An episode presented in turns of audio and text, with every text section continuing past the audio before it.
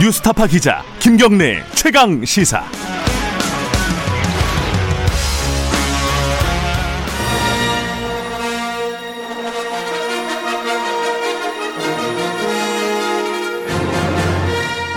정책 브레인들이 최강 시사에 떴다.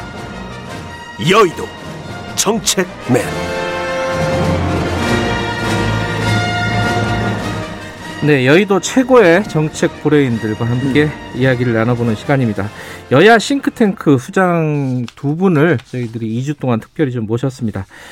어제 어, 더불어민주당 홍익표 정책위의장 이어서 오늘은 국민의힘 지상욱 여의도 연구원장 지난주에 이어서 2주째 모십니다. 안녕하세요. 네, 안녕하셨습니까? 이게 이제 사실 막그 여야 의원 두 분 불러가지고 막 토론 붙여가지고 이렇게 약간 싸움 구경하는 게 요즘 라디오 혹은 뭐 종편이나 이런 시사 프로그램들 이제 네. 특징들이잖아요.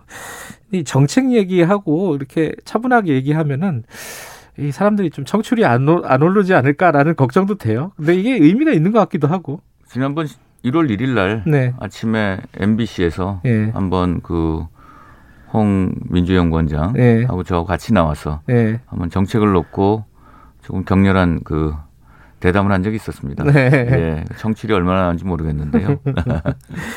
이게 어 오늘도 할 얘기가 좀 많습니다. 이제 지난 주에도 이 지난주에 나오신 이후에도 여러 가지 정치적인 사안들이 발생을 했고 네. 하나씩 좀 짚어보죠. 일단은 문재인 대통령이 1년 어 구상을 얘기하는 신년사를 발표를 했습니다. 뭐 여러 가지 평가가 있었는데 이거 뭐 이제 여의도에 계신 분들은 이제 귀를 기울여서 아 이게 조금조금 이 문장 하나하나 이게 다들 보시잖아요. 네.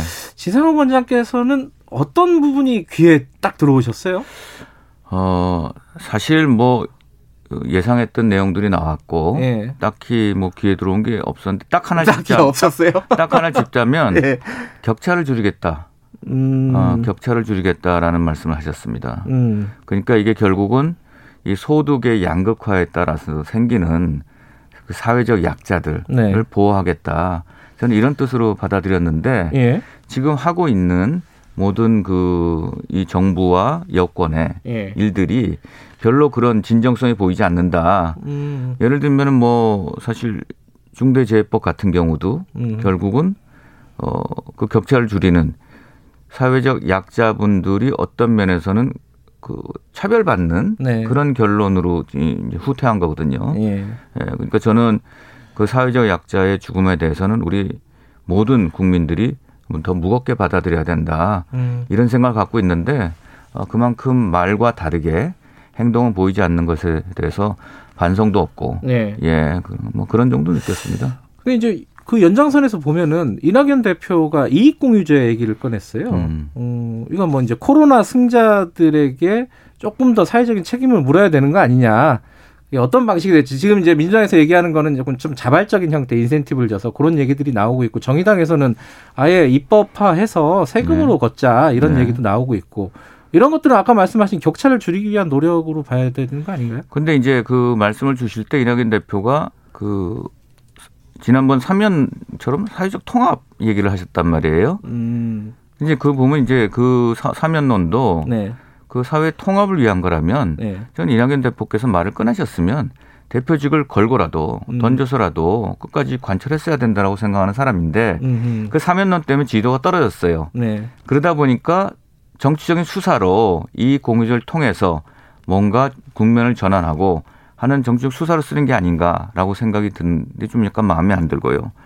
그 다음에 코로나로 피해를 본 계층과 이익을 본 계층을 네, 지금 보면은 재난지원금 같은 경우도 전 국민 할 거냐 선발할 거냐 할 때도 어, 지금 총리신 정세균 총리가 작년 봄에 제가 예결위원이었을 때도 네, 어, 선별해서 어려운 분들 해야 되는 거 아니냐 그랬더니 그걸 나누기가 힘들고 기준을 잡기가 힘들고 행정력이 너무 많이 소비된다고 했거든요. 네. 그렇다면 이거는 그거는 이제 국세청만 보면 나올 수 있는 문제인데 코로나로 인해서 이익을 본 계층, 손해를 본 계층을 나눈다는 게 굉장히 쉽지 않다는 그런 지적이 있고요. 음, 두 번째 그 피해를 본 약자를 위해서 이익 본 사- 사람들을 뺏어서 이렇게 준다라는 그런 느낌이 온다는 거. 음. 이게 결국은 증세 논의로 가야 된다라고 생각하거든요. 예. 이미 하고 있어요. 재정 그 재난 지원금이라든지 네. 어, 어, 세금을 걷어서 그렇기 때문에 증세를 한다 그러면 세금을 더 걷겠다 하니까 국민들한테 어, 불만을 그 일으키는 거 아니겠습니까? 음. 그러니까 세금 얘기를 피하고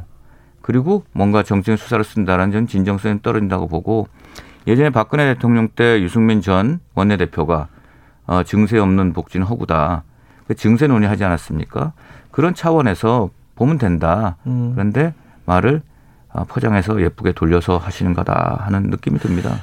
그러니까 진정성이 없다는 말씀이신데. 예. 그럼 예컨대 이제 거기 지금 얘기가 나오고 있는 게 네이버나 뭐 이런 어떤 언택트 기업들 있잖아요. 네. 크게 어떤 이익이 많이 발생된 코로나 네. 때문에 그런 그 발생된 기업들에게 뭐 세제나 이런 인센티브를 주고 대신에 그 이익을 사회적으로 좀 환원할 수 있는 그런 길을 좀 열어주자 이런 아이디어에 대해서는 어떻게 보세요? 근데 지금 뭐 우리 어, 예.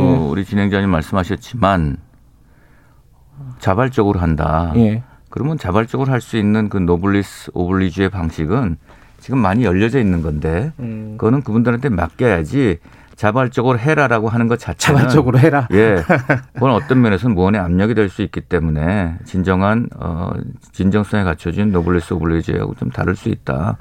어 옛날에 과거에도 그런 사례들이 있었잖아요. 음. 자발적인 뭐 헌금 예. 예. 그런 것들이 어, 역사적으로 문제됐던 시절이 있기 때문에 기업들은 개인의 어떤 그런 자발성이 아니라 기업들한테 음.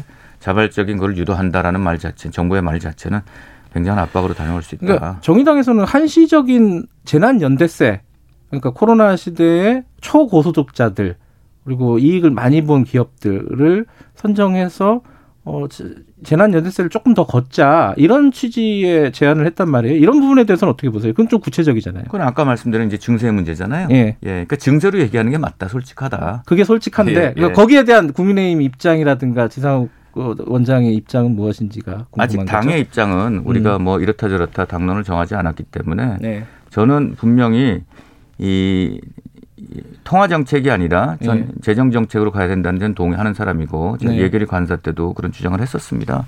그렇기 때문에 이 사회 공동체의 사다리를 무너뜨리면 그건 나중엔 어, 음. 사회가 돌아올 수 없다 하는 원칙을 갖고 있습니다. 뭐 당내에서 보니까 뭐 이거 사회주의냐 뭐 이런 얘기도 있던데 여기에 대해서는 어떻게 생각하십니까? 뭐 당이라는 건 스펙트럼이 넘기 때문에 예. 어떠한 이, 어, 의견도 어. 여기서부터 이렇게 나올 수 있습니다. 음.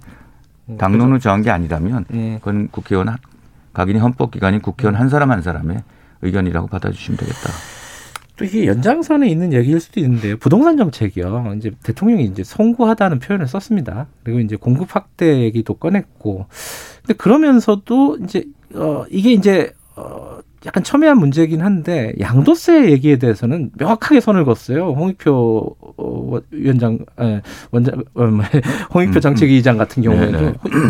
양도세를 중과세 지금 지금 진행이 되잖아요 올해 그 부분을 손보는 것은 안 된다라는 취지로 정확하게 선을 걷단 말이에요. 예. 어떻게 생각하세요 이 부분은?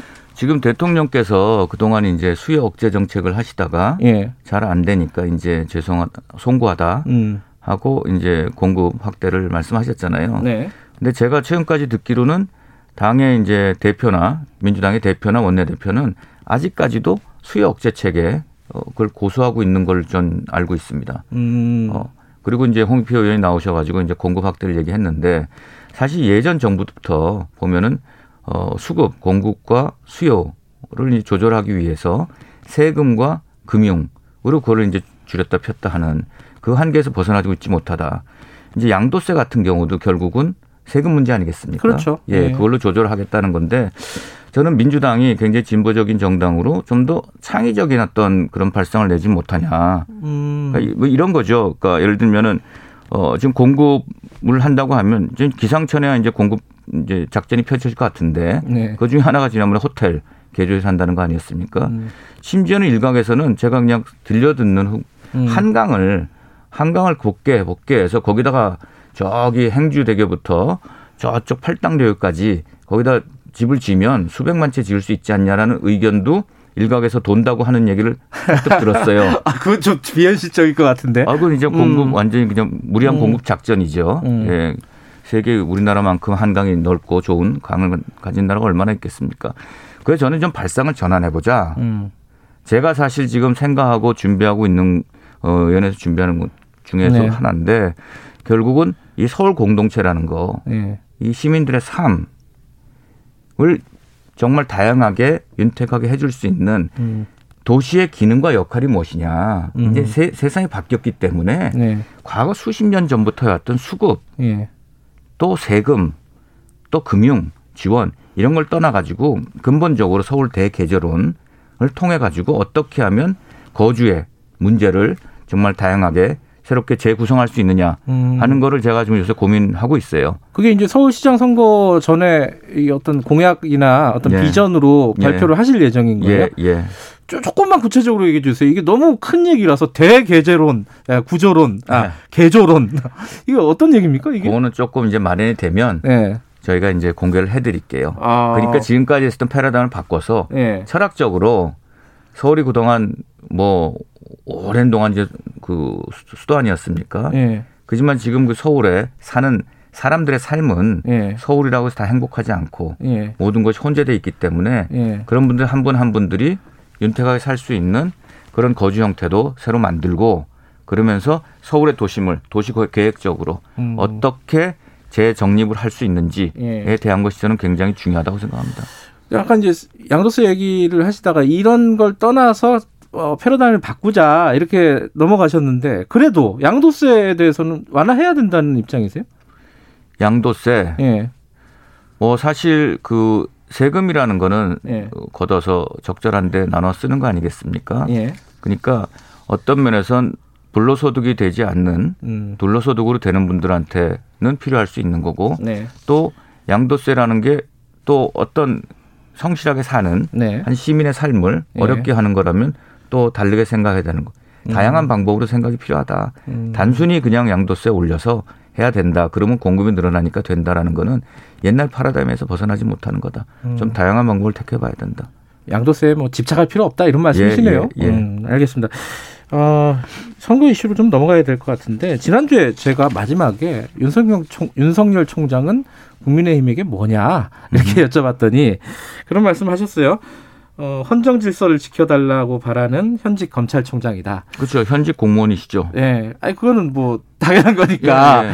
근데 지금 사실 어 지금 저 김정인 위원장도 어제 인터뷰에서 보니까 뭐 대선에 나올 거다라는 뭐 명확하진 않지만은 좀 예전에 인터뷰하고는 좀 말이 좀 달라졌어요. 뭐 별의 순간을 지금의 별의 순간이라는 표현을 예. 쓰셨죠.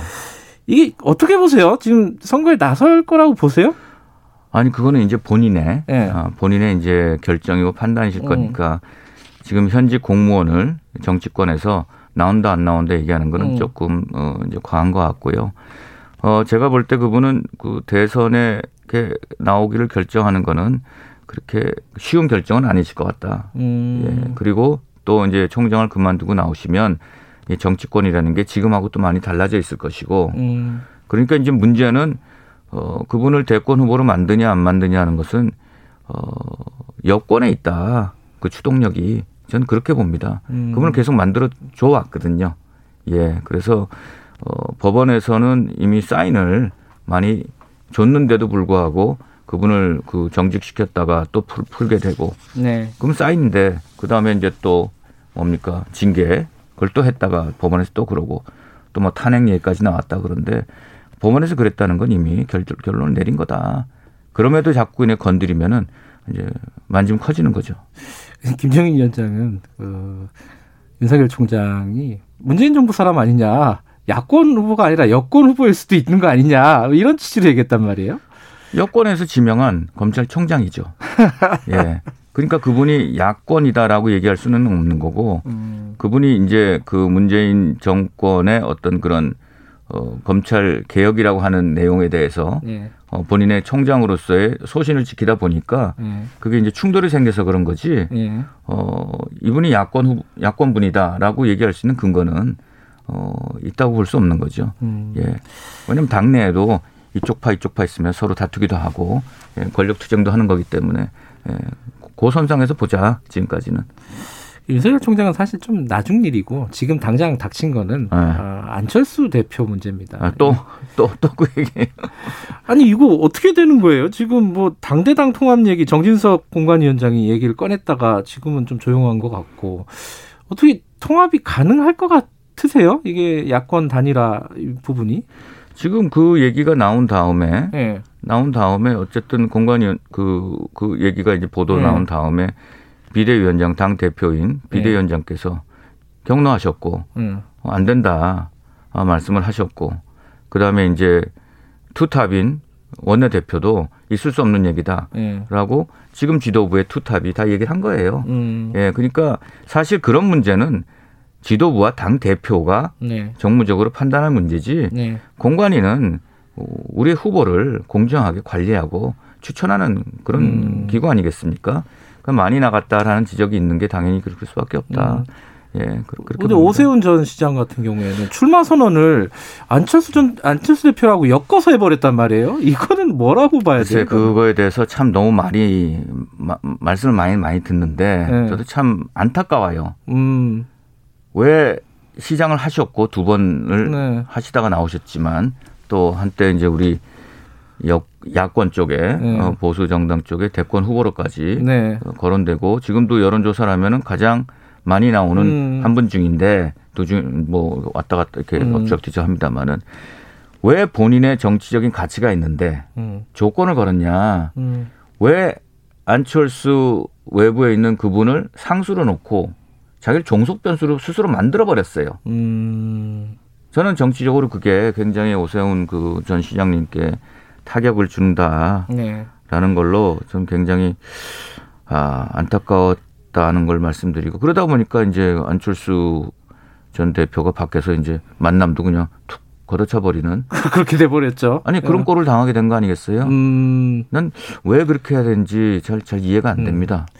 아, 지- 안타깝다. 지금 여의도 연구원에서도 이제 한참 분석을 많이 하실 거 아닙니까 선거 관련해서 지금 삼자 구도로 가도 어, 안철수 대표를 포함한 삼자 구도로 가도 어, 승산이 있다고 보십니까? 지금 상황은? 판세를 어떻게 읽고 계세요 지금은?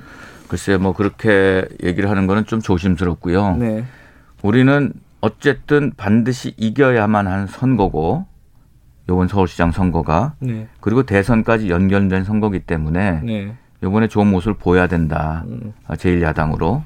국민들이 바라는 모습을 보여야 된다. 네, 결국은 삼자 구도가 가더라도 네. 우리는 이겨야 된다. 음, 그러려면 모든 최악의 상황을 놓고는 준비를 해서 이게끔 하는 시나리오를 작성할 수밖에 없다는 말씀드리고요. 예, 우리가 지금 보면 변하고 있지 않습니까? 예, 중도층도 돌아오고 떠난 집토끼들도 돌아오고 30대 40대들도 지지를 보내기 시작했고 네, 그리고 가장 취약했던 여성 예, 여성분들도 다시 돌아봐주고 있습니다. 음, 그런 상황에서 이 모- 모멘텀을 살려서 우리 당은 변화와 개혁을 통해서 그분들한테 아 이젠 정신을 차리고 변하는구나.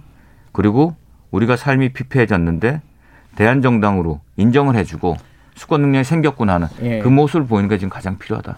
근데 어제 그 민주당의 김민석 서울시장 선거기획단장 네. 인터뷰를 보니까 그런 얘기를 하더라고요. 가장 어려웠던 시기는 지나가고 있다.